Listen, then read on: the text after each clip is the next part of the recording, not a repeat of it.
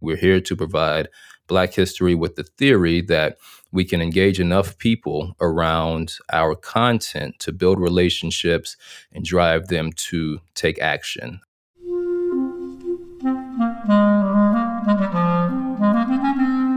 Hello, this is the Great Battlefield Podcast. I'm Nathaniel G. Pearlman. A great political battle is being fought right now between progressives and the forces of reaction on the other side. This show is about the political entrepreneurs and other progressive leaders who are finding new or improved ways to fight. Julian Walker is the CEO of PushBlack a very successful nonprofit media company with an audience in the millions that focuses on Black history and activism. PushBlack builds deep digital relationships to transform civic engagement and build political power in the Black community.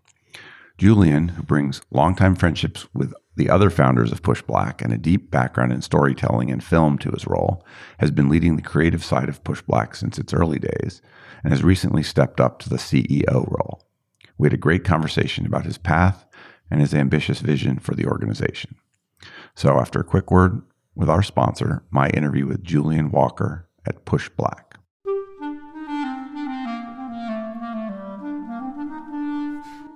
This episode is brought to you by Graphicacy. Graphicacy is an analytic design firm that can help you advance the mission of your organization using your own real data and information. They are 21st century visual communicators who create interactive graphics, motion graphics, and data visualizations. You can find Graphicacy at graphicacy.com. That is G R A P H I C A C Y.com. With Graphicacy's help, you can visualize a better world. Julian, would you mind introducing yourself and giving me a quick biography? Sure. Um, Julian Walker. Um, a CEO of PushBlack. PushBlack is the nation's largest nonprofit Black media group. Uh, we exist to really shift the mindset of our community in an empowering way by sending out content on a regular basis across a plethora of media platforms with the hope that over time we can influence our community to take actions in the best interest of our community. Um, one of our major programs is our voter engagement program, and our three focus areas are civic engagement, criminal justice reform, and economic prosperity for Black Americans. And we use media to achieve that. And as far as my background, I'm from Arkansas, born and raised in Little Rock, Arkansas you know, from an early age, I was a very creative person, always looking for ways to, um, I guess, share my thoughts with people in creative ways, whether it's writing or drawing and creating things to sell to people, things like that. Uh, went to college at Davidson College in North Carolina and studied English there, English literature, uh, with a film studies concentration, uh, with the goal of being a filmmaker, which isn't really a goal people usually have going to a, a liberal arts college like that. A lot of my friends were doing things that probably would have well definitely would have made more money out of the gate but i was interested in storytelling there was this one summer while i was there um, a bunch of my friends were getting internships at uh, you know banks and corporate America and things like that. I mean, I was applying and interviewing for those things as well. Um, but at the end of the day, I realized, you know, I'm in this uh, predominantly white institution, um, very disconnected from the community back home, and at the same time, I want to tell stories that influence and impact my community. So I didn't see it really serving that purpose to continue on the same path. Uh, so I took a summer to go back home and apply for temp positions through a temp agency uh, with the goal of making sure that I am more connected to the people in the community who need, uh, I think, what I had to offer the most. So doing blue collar label, I told them don't give me any office jobs, give me things I can do with my hands, um, just so I can I can make sure that I'm uh, connected to the, the people and the stories that mattered most to me. So it's a very interesting summer. Um, that's a whole nother story, but I, I did that and I did other things. Let's stop on that for a second, just because I myself really enjoy and get a lot out of what you're calling blue collar labor, but like anything from carpentry to welding. When I'm working with my hands and associating with people who are doing that, I feel kind of a lot more at ease often than I do with with the people who are working in the white collar world. I'm not sure exactly what that is, but it's true. Did you find that when you were there? Absolutely, absolutely, and that's one of the things I, I loved about it too. You know, there was no uh, pretentiousness there. People were just there providing for their families and themselves, and um, just trying to to make something happen. So the dynamic between me and the uh, my coworkers was incredibly powerful, and just the act of doing something with your hands is a different type of mental exercise than I was getting at school you know, I was actually trying to get on a farm at some point and work uh, on a farm. I'd never done that before, but I was interested in doing that. That ended up falling through. But the other experiences I had were were very transformative um, in terms of understanding, you know, more so what that type of labor and lifestyle was about, and being able to speak to it to an extent from a um, firsthand experience and the, you know the struggles and the trials that people around me were going through. But yeah, it was very sometimes peaceful at times for sure. Um, you know, you can focus on doing one thing well in a different type of way. There is something different between like filmmaking and wielding a chainsaw or a hammer or something like that. You returned to college and you kind of continued down that more intellectual route. What was it like? Did you like Davidson? Yeah, I like Davidson a lot great institution. I had a great experience there. Met my wife there. Some lifelong friends there. The uh, my buddies that um, you know started PushBlack. We all met at Davidson. Uh, Tarek and Daryl and myself went to Davidson, and so formed some lifelong connections there, and was able to think about things in a different way. I have no experience with what other colleges are like, but my experience at Davidson and the, the way that we were taught to think critically about um, things was very impactful for me because that's not necessarily something I got um, significantly in the high school that I came from overall. So that was excellent for me. Tell me about those two co-founders. Sure. That that you met there. Yeah, and so met one of them there. Uh, the other one actually was also from my hometown. So Daryl, who is the the founder and original CEO of PushBlack, we grew up together in Arkansas. I went to high school together, uh, then went to Davidson together. Um, and Tarek was Daryl's roommate, and uh, we all became close over the years. And so Daryl and I, you know, we had tried multiple times to start different business ventures. Uh, we were printing T-shirts for uh, campus organizations. He was running for you know student office and i did the video. In high school actually we ran against each other for class president. He won and i lost but i had the best poster. So i always thought in my mind if we do something i'll be the creative side. You'll be the more uh, you know business side. But um, that's that. And then uh, tarek was always just a strong thinker. We had a couple classes together. He's outperformed me in a ridiculous way very dedicated very hardworking and uh, still today on this team, he's you know who I, I go to for that type of dedication to the work and that type of thought around um, what needs to happen in a very methodological way. How long was it out of college before you started PushBlack? Yeah, so we were discussing PushBlack um, couple months before our five year anniversary. So we actually went back to Davidson for the anniversary, and we had already been discussing PushBlack for a couple months. And I remember, you know, meeting up there, and Daryl had already had some wheels in motion, um, and we started really going going in on it in 2015. So I'd say about five years between our graduation and um, Daryl and Tarek starting the organization. How had you spent those five years?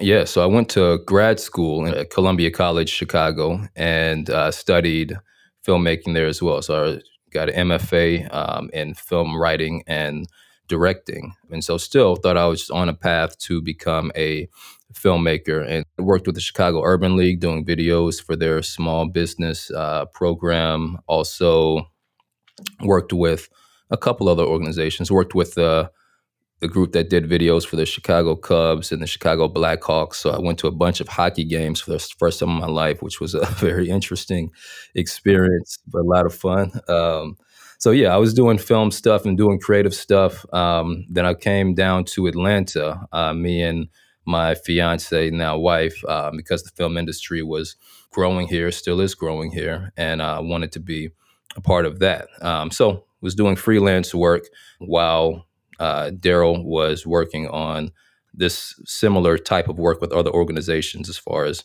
civic engagement goes.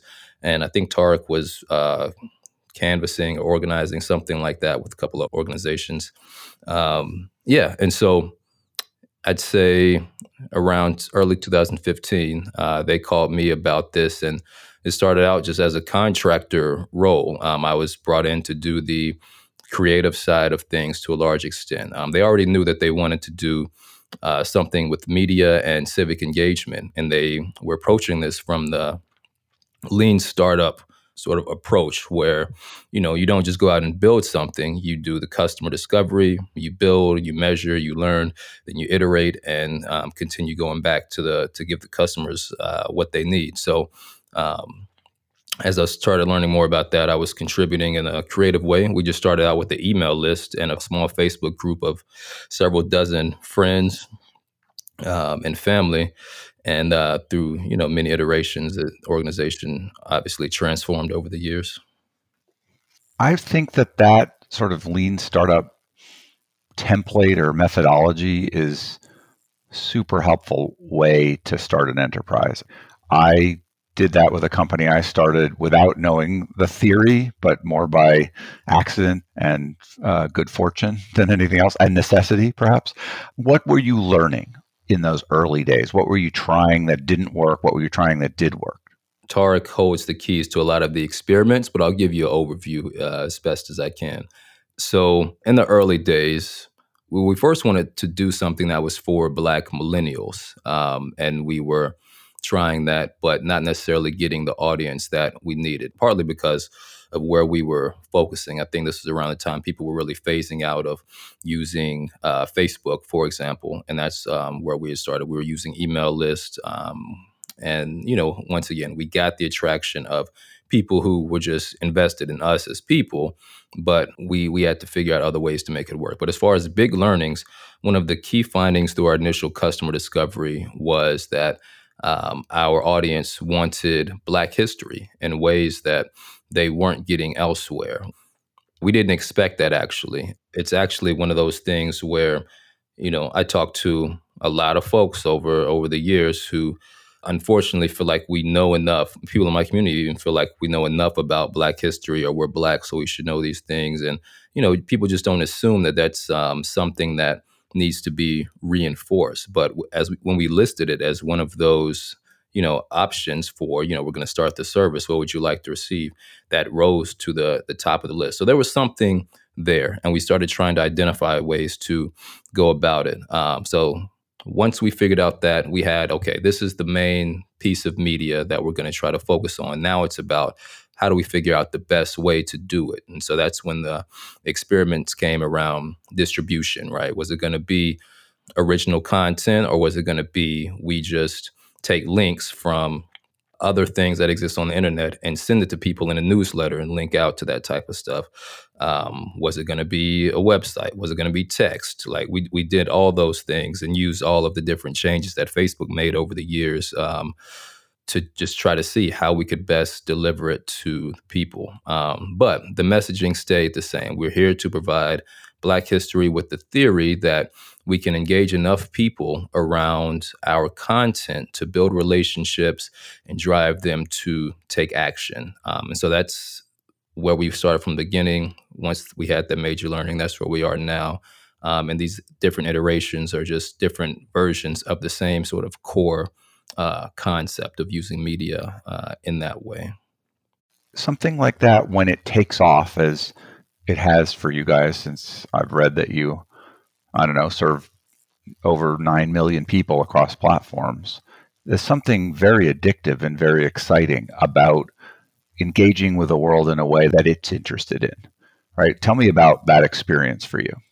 For me personally, I love learning about history. So I was excited to realize that that's what people wanted. And it's been exciting for me to try to develop ways to best communicate that. So, a little bit of backstory too. So, I was a contractor, then was the creative director when I finally came on full time. So, I was responsible for shaping the direction for the content and running experiments around content. Um, ran experiments around, uh, you know, the the different ways of distributing that content and make sure it's effective.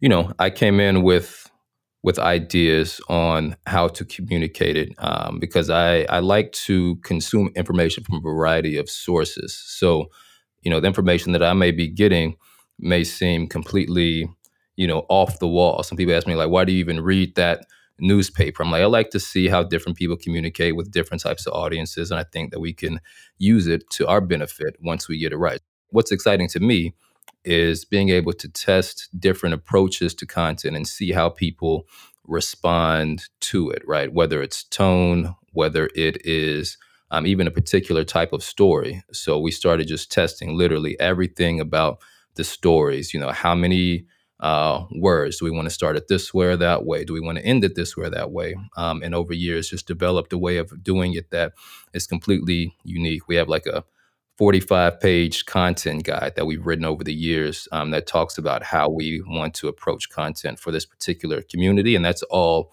based on um, starting with assumptions and turning that into a hypothesis, running experiments around it, and letting the audience tell us through their engagement what works the best uh, for them.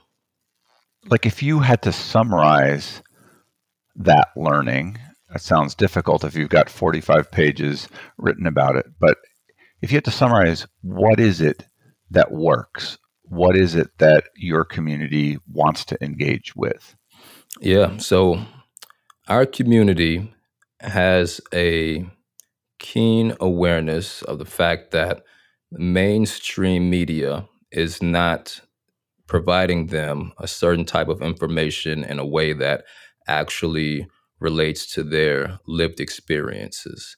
Oftentimes, for example, Black history is presented in a certain type of way with a certain type of narrative around it. We're taught that, you know, there was slavery, then there was uh, the civil rights movement, then there was Obama, and that's it. And there's this trajectory of progress for Black Americans. But our audience doesn't necessarily, for what we found, they don't necessarily believe what's being sold. They want to know the deeper stories behind these and they want to be able to learn from this. So it's we approach it in a way that's different because we're not just sharing facts like you may get in a history book or you may get in a you know black history program or uh, speech or something like that we approach it in a storytelling format. So this goes back to my experience as a filmmaker. We um, have a certain structure.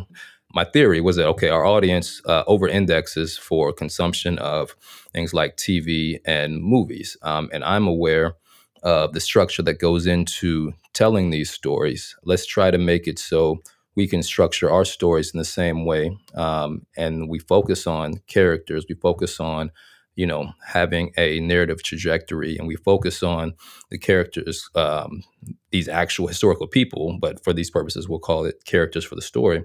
But we focus on what they've gone through in their lives and what they've overcome. So we frame it like that and make sure we highlight the different tools that they use to either overcome or the tools that were used against them to oppress them with the end goal of leaving them with something that they can use in the real world. We get them emotionally engaged. In general, we're not emotionally engaged in a way that prompts us to take productive action for the most part when it comes to Black history. And so what we found is people want that and respond well to that. And that's how we um, have been successful producing that.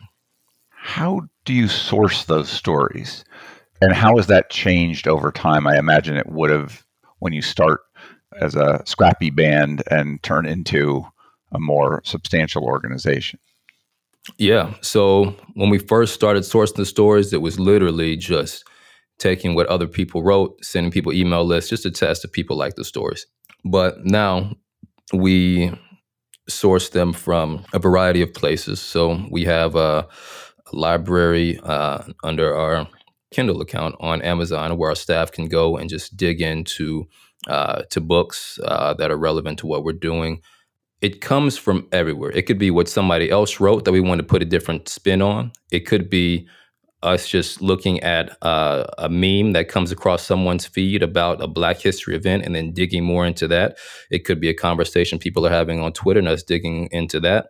We transform that by adding our certain perspective and our narrative approach to it to make it come out as something that they're not going to necessarily see in other places.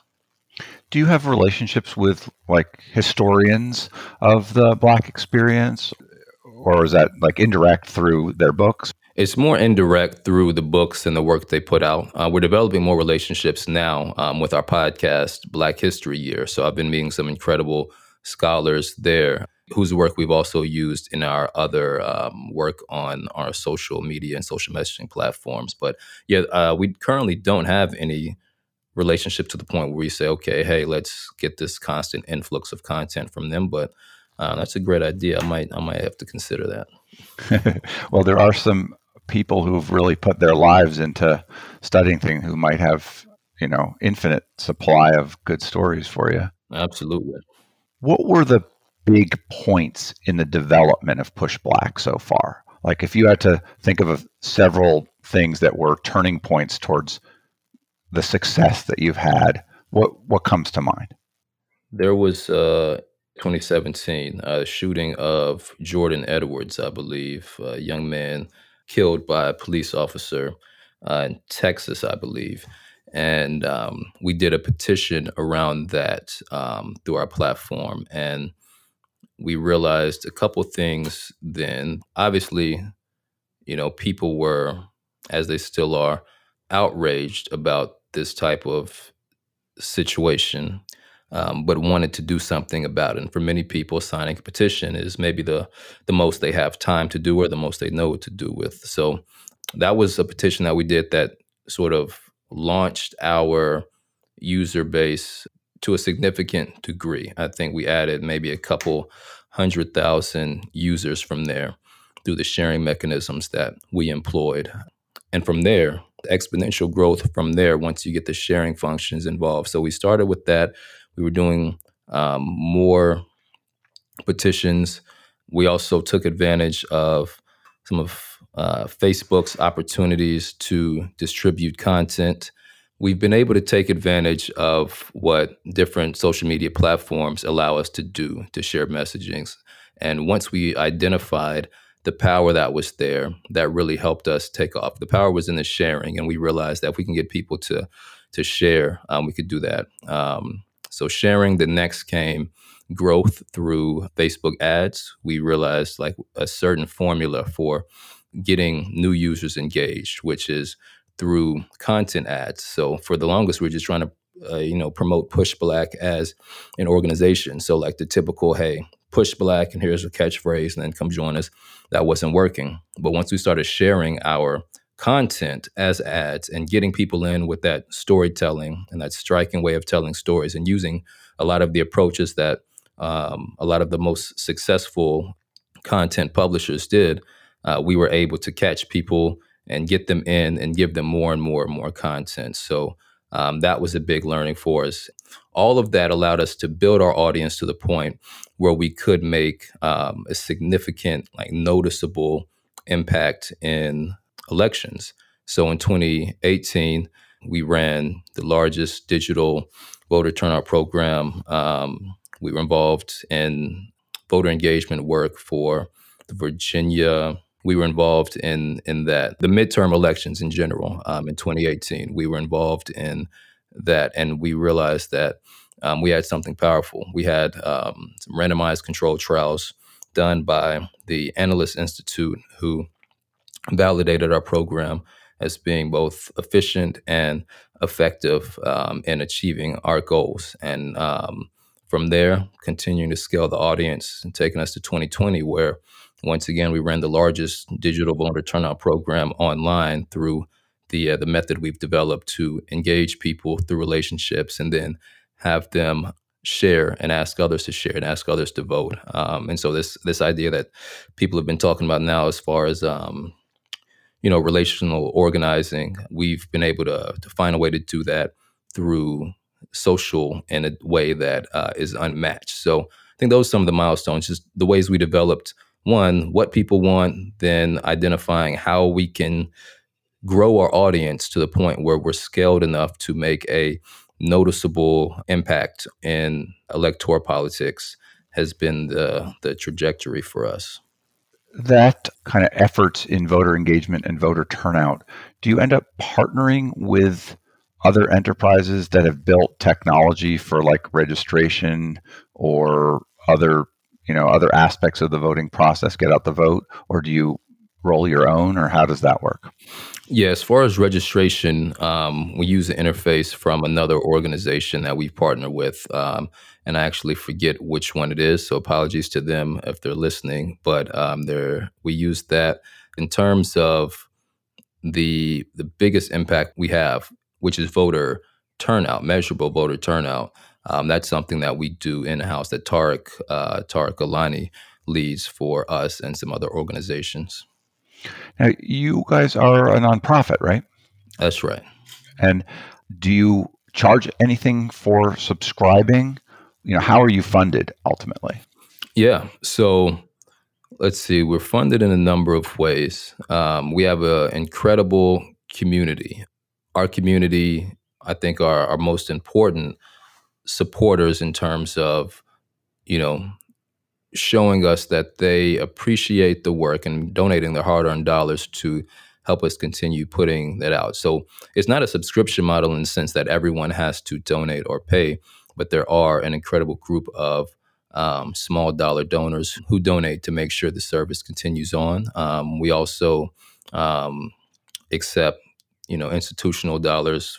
We also accept dollars from high net worth individuals that are aligned and want to see us succeed. Um, so yeah, those are our three sort of primary sources of funding, um, and we're working now to identify opportunities to generate revenue in a different way, uh, with the ultimate goal of becoming a fully, you know, self-sustained organization who can exist outside of any particular election cycle. Because I don't think it's any secret that often there's people um, individuals that are great and well intentioned and are around for a specific election cycle, such as a you know 2020 elections, but they might get out of the space after that. We uh, feel that in certain ways because we're best known for our voter engagement program. So uh, right now, we're working on different models to allow us to continue uh, doing that.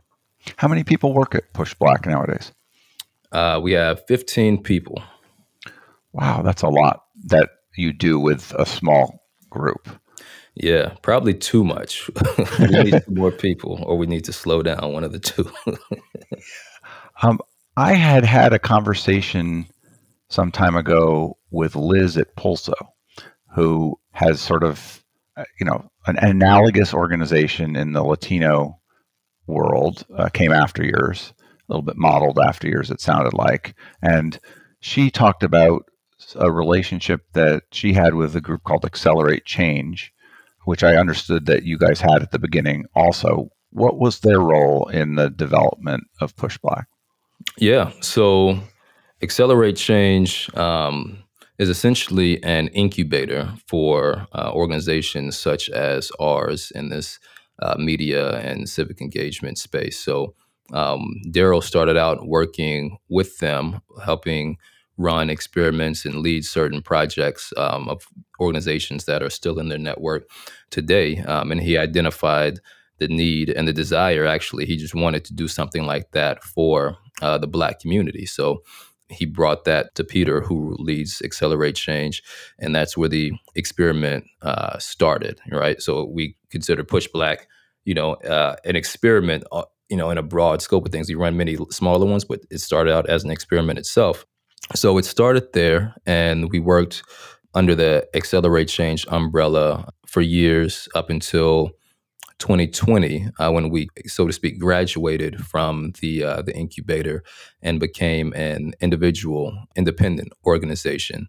And we still partner with them, um, for example, on the voter turnout program. Uh, Tarek um, is a project manager for the other groups in that network as well. Um, and uh, yeah, we still partner with them on certain media work that we're experimenting with now.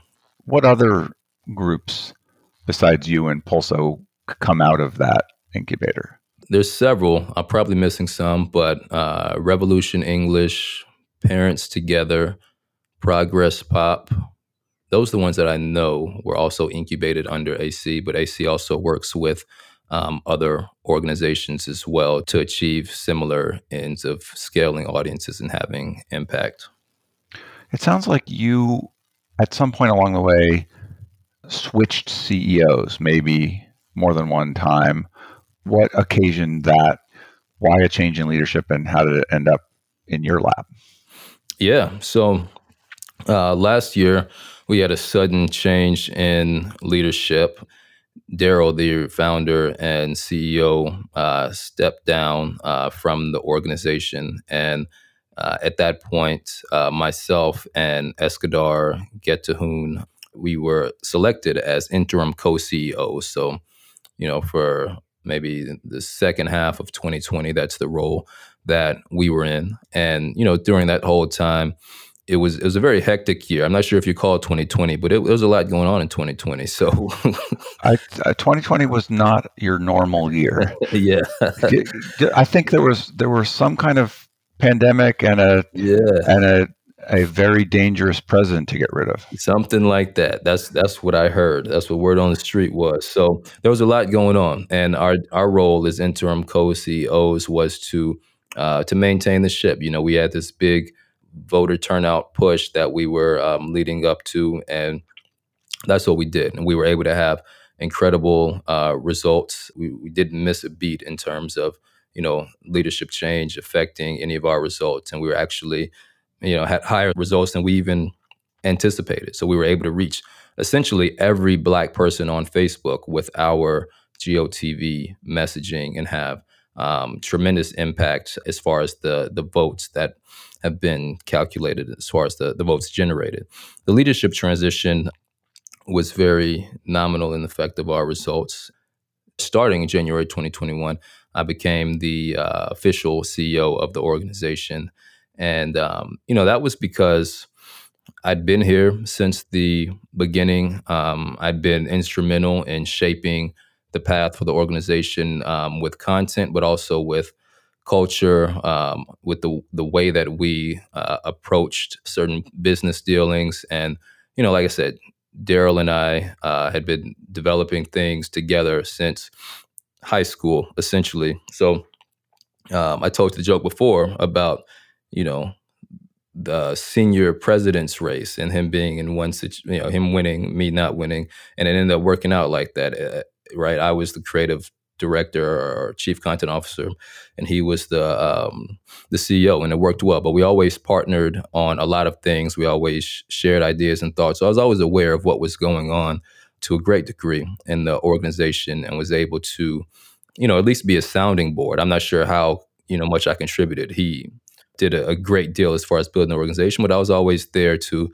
listen and give um, give thoughts on ways that we should be thinking about things from our perspective and with what we're trying to do. So, um, with the historical understanding of the organization and my experience in helping shape it to a, a great degree, and my experience in media, um, with PushBlack now entering this sort of second phase of um, our grand plan of becoming a established media organization, that seemed like a good mix for uh, the board for for them to choose me as the the CEO to lead the organization to the next uh, next level. Have you uh, kind of developed your own theories of leadership and management? What do you think makes a good leader of an organization like this? So yeah, first for me, it's vision and ensuring that you know as a leader you have a clear vision for where you see the world in the future, not just the organization, but how can what we're doing impact the world and how will we get there? And being able to rally people around that and make sure that decisions around that are, are working towards that. So um, getting people to accept that vision is a, a key part. And for me, I think that you know, I started doing that before I became a CEO. Um, you know, I was running the content team and I was able to clearly articulate that to my specific team. And I think that's what helped propel us to uh, the success we had there. And I was excited about the opportunity to be able to share that more and more with the broader organization. Um, next, it would be just putting the right people in the right place, making sure you have the right team members, and knowing enough uh, as a leader to be able to ensure that the the chess pieces are going in the right direction. So that's super important. And then a commitment to the community for sure. That's definitely one of the key ones here um, because you know unfortunately there's been many nonprofit black organizations over time and many just community organizations that have not achieved what I think they had the potential to achieve for various reasons. And oftentimes that comes from getting distracted by other opportunities that may come your way or having the influence of folks who claim to be working in the community's best interest but may not actually be doing that may not actually be benevolent as they think they are or claim to be. So being in touch with the community is key. And i learned this from my grandfather who was a uh, civil rights attorney in my hometown. Uh, he was then later a uh, state representative in the state house. And seeing how he was able to move around the community and do work every day that directly impacted the community. He was a brilliant guy, could have been made more money doing something else, but the community is what came first. Um, and I find myself in a similar situation, waking up every day knowing that what I'm doing uh, must positively impact the community and making decisions based on that is my North Star. And then as far as leadership being being risky, making sure that what you're doing is pushing the status quo because that's what's needed in order to make an impact in the world and just being able to get people to rally behind that, especially when it comes to um, the Black community, for example. We're often taught things about ourselves by people from outside of our community that should be challenged. And I'm glad to see it being challenged uh, even more and more now.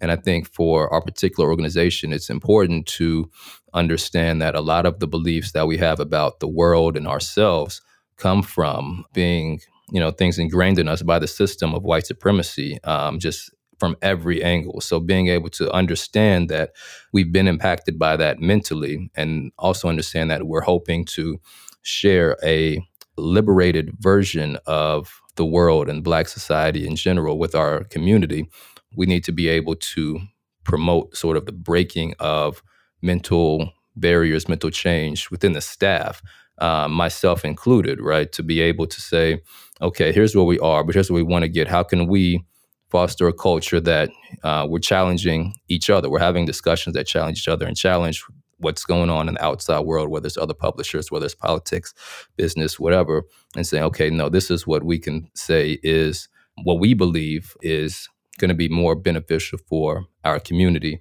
And then being fine with uncertainty. Uh, I mentioned the lean experimentation approach, which is, uh, you know, by nature, uh, there's uncertainty there, and we have to be fine with that. Have to be fine with um, existing in that space and being able, trying things and failing things out failing more often than validating, and then being able to pivot once the time comes to um, to pivot when you find something that works. Being able to have a team that's agile enough to to move towards that uh, in the best interest of the community, um, and being able to to remind the team while we're here, because it's easy for people to get stuck in like, okay, well, I'm emotionally committed to this thing I've been working on for months, but if it's not working, you know, sometimes it's difficult for people to let go. So for our particular organization, it, it's necessary for us to emphasize that hey, it's okay if something fails. Like you have to you have to go through that, and uh, that's not a bad thing. It's just a learning, not a failure necessarily, and we can build on that. So um, yeah, those are some of the key things for me.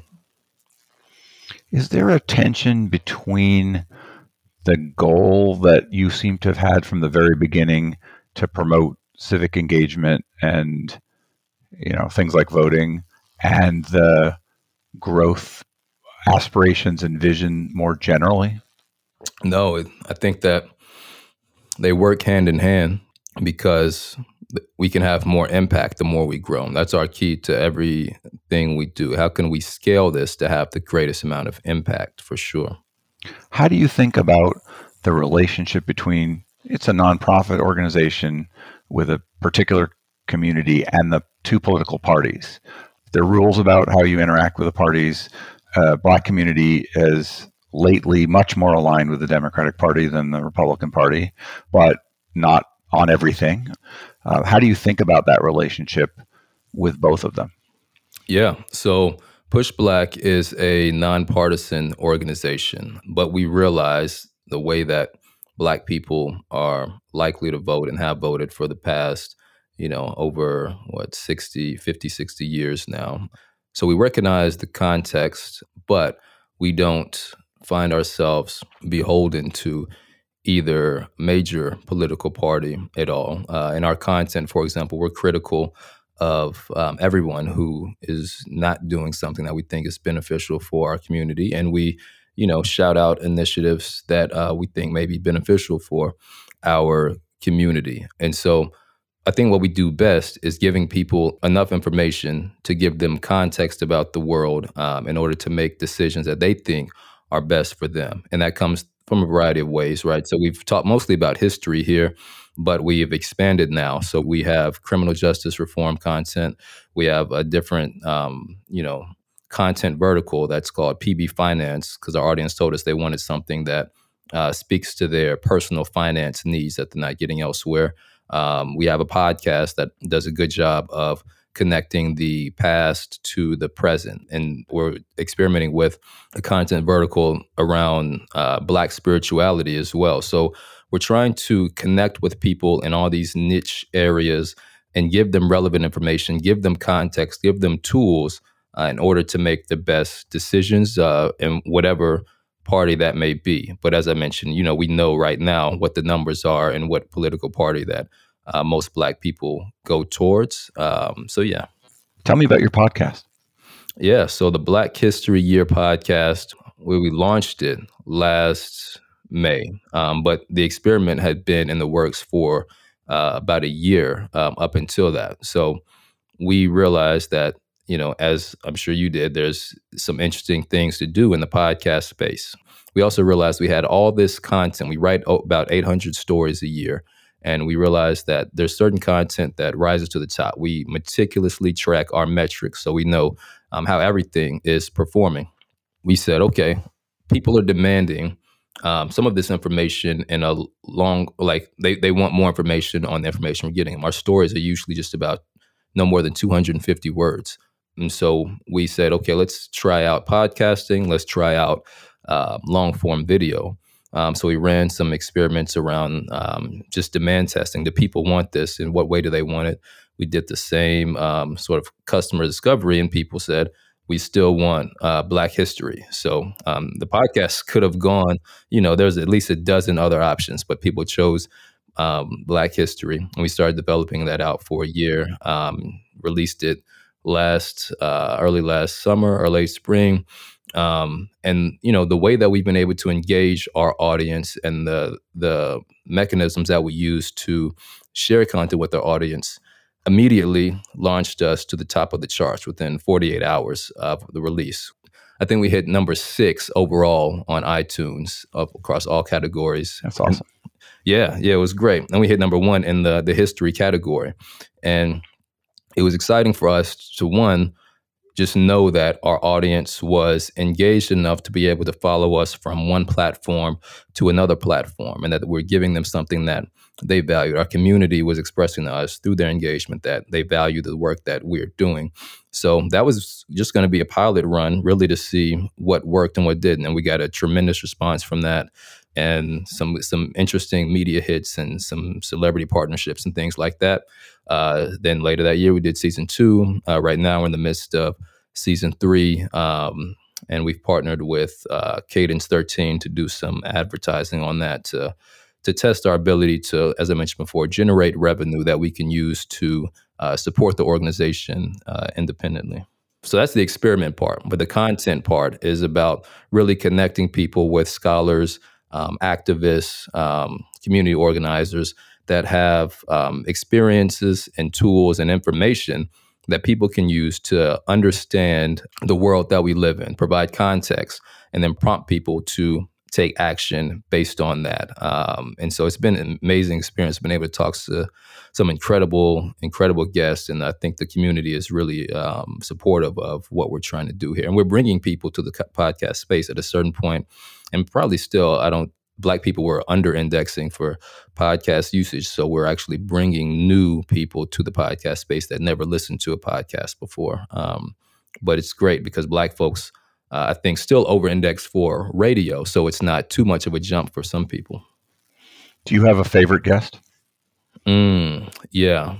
I recently interviewed Chairman Fred Hampton Jr., um, who is the son of Chairman Fred Hampton of the Black Panther Party, who was assassinated in Chicago. And it was incredible hearing um, his story, obviously sharing his father's story, but also sharing more about um, the the party and the work that uh, he and his uh, his colleagues are doing now. Uh, so that was an incredible one.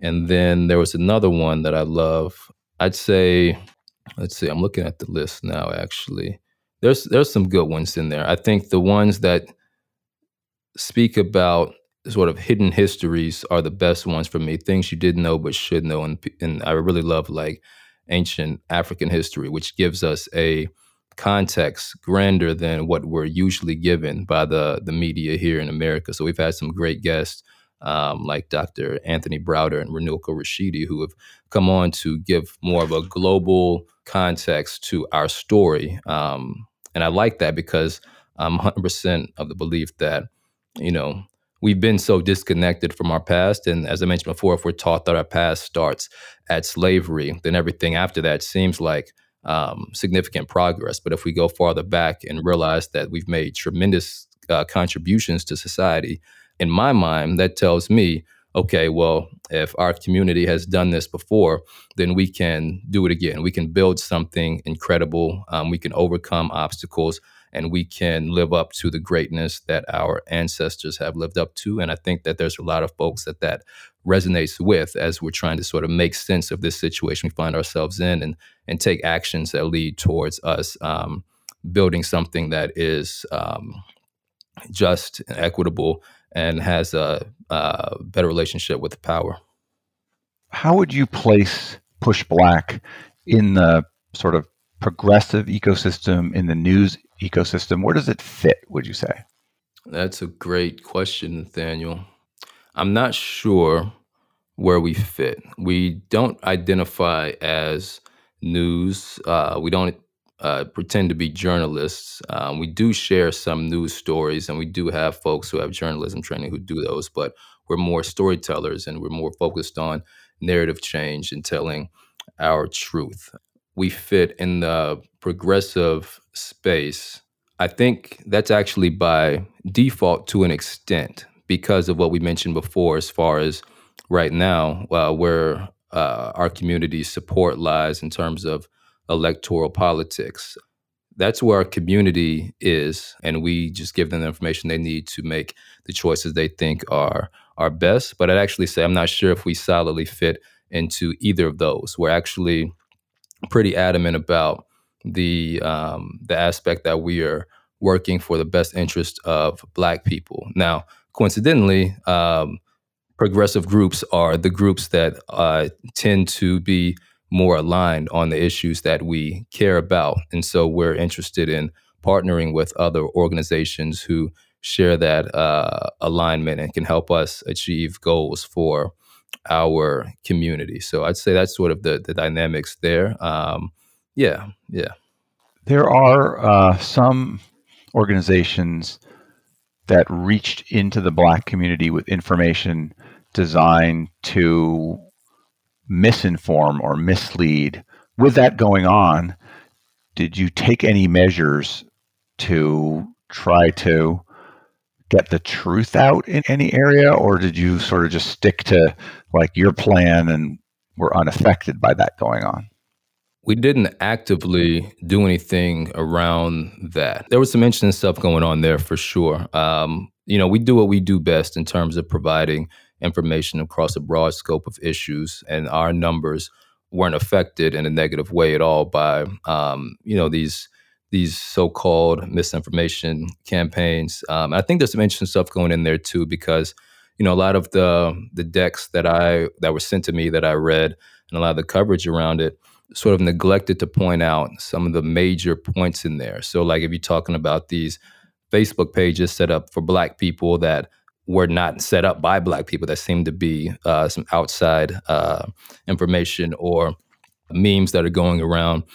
Uh, the reason that the community was attracted to these things is because at a certain level, there's something there that resonates in terms of how we interact with the rest of society. I'll speak for myself actually, since PushBlack didn't do anything actively on this, but I'm seeing that and I'm like, okay, there's something here that's resonating with people for a real reason, regardless of who the messenger is. So we get information all the time that's misinformation. I can call things out for misinformation as far as it relates to our community from, you know, both sides of the American political spectrum as well as foreign political actors.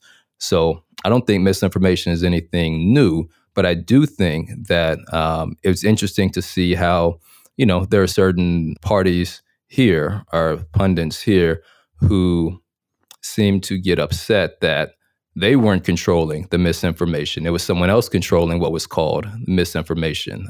For example, there's certain uh, ideas or memes that were going around that were very similar to propaganda from years ago, right? The USSR would drop propaganda specifically to uh, black troops, uh, or Germans would drop propaganda to black troops to say, hey, things aren't great for you in America. Uh, you should just defect. Why would you want to go back there? And so a lot of this mirrored that. And a lot of that is true. It's just a matter of, okay, it's getting more publicity now because it's done in a way that is not just uh, boots on the ground, people in war. It's affecting the uh, Black American citizens in a different way, um, and I think that's you know it's it resonates for a reason, and I think that. Um, the problem isn't necessarily with the misinformation and the messenger as much as it is with the system that um, has created the conditions to where it has to resonate with Black Americans. I think that's a really astute point. Is there a question that I didn't ask that you wish I had? Yeah, yeah. Let's talk about what's next for PushBlack. What's next for PushBlack? So, PushBlack has the goal of being the largest media organization for Black people. Right now, we're the largest nonprofit media organization for Black folks, but we're trying to be the largest across any and all sectors. Um, Who's bigger?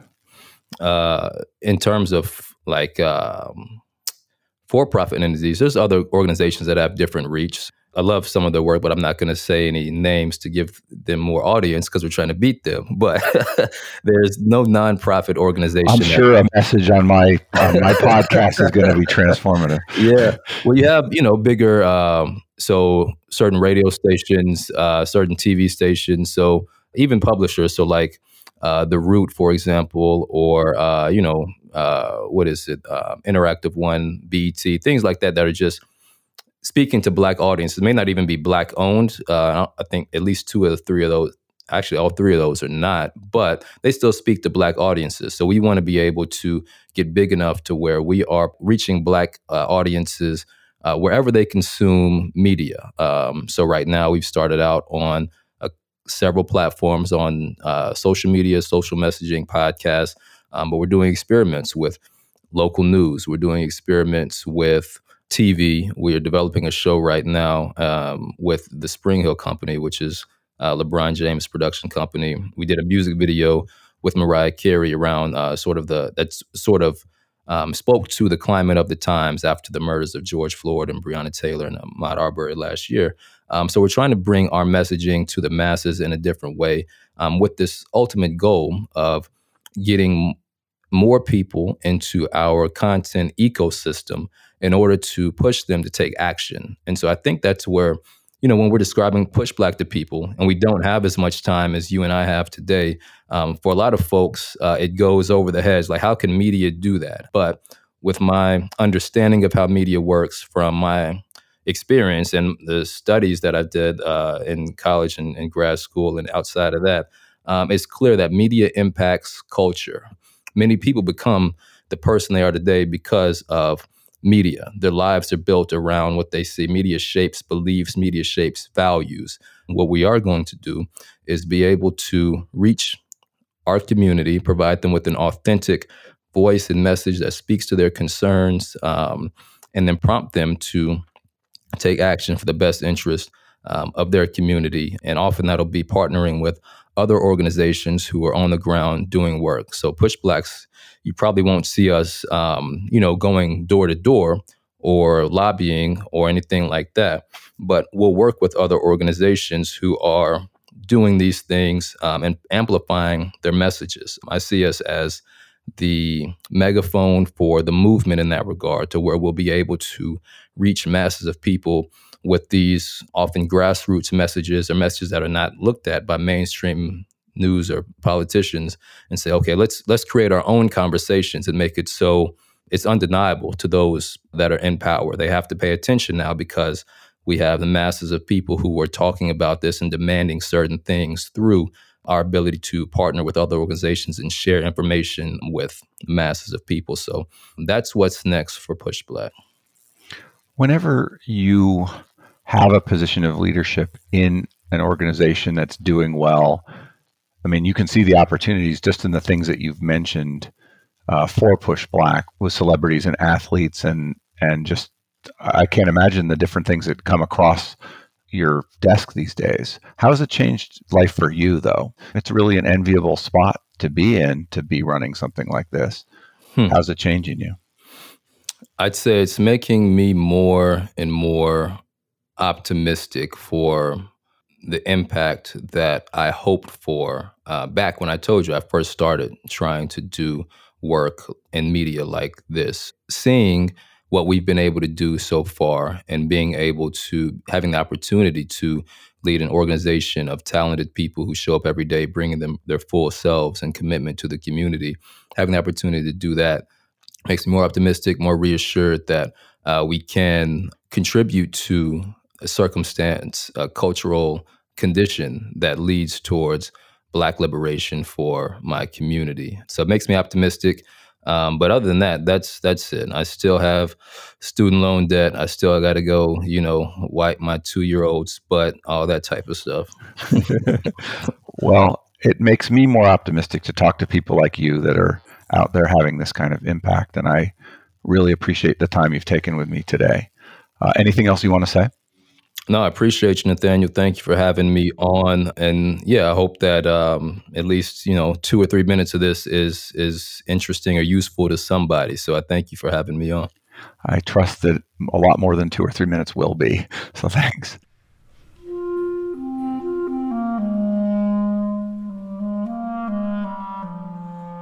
That was Julian Walker. He is at pushblack.org. This is Nathaniel G. Pearlman with the Great Battlefield Podcast. You can find us at greatbattlefield.com or by searching for Great Battlefield in places where podcasts are found.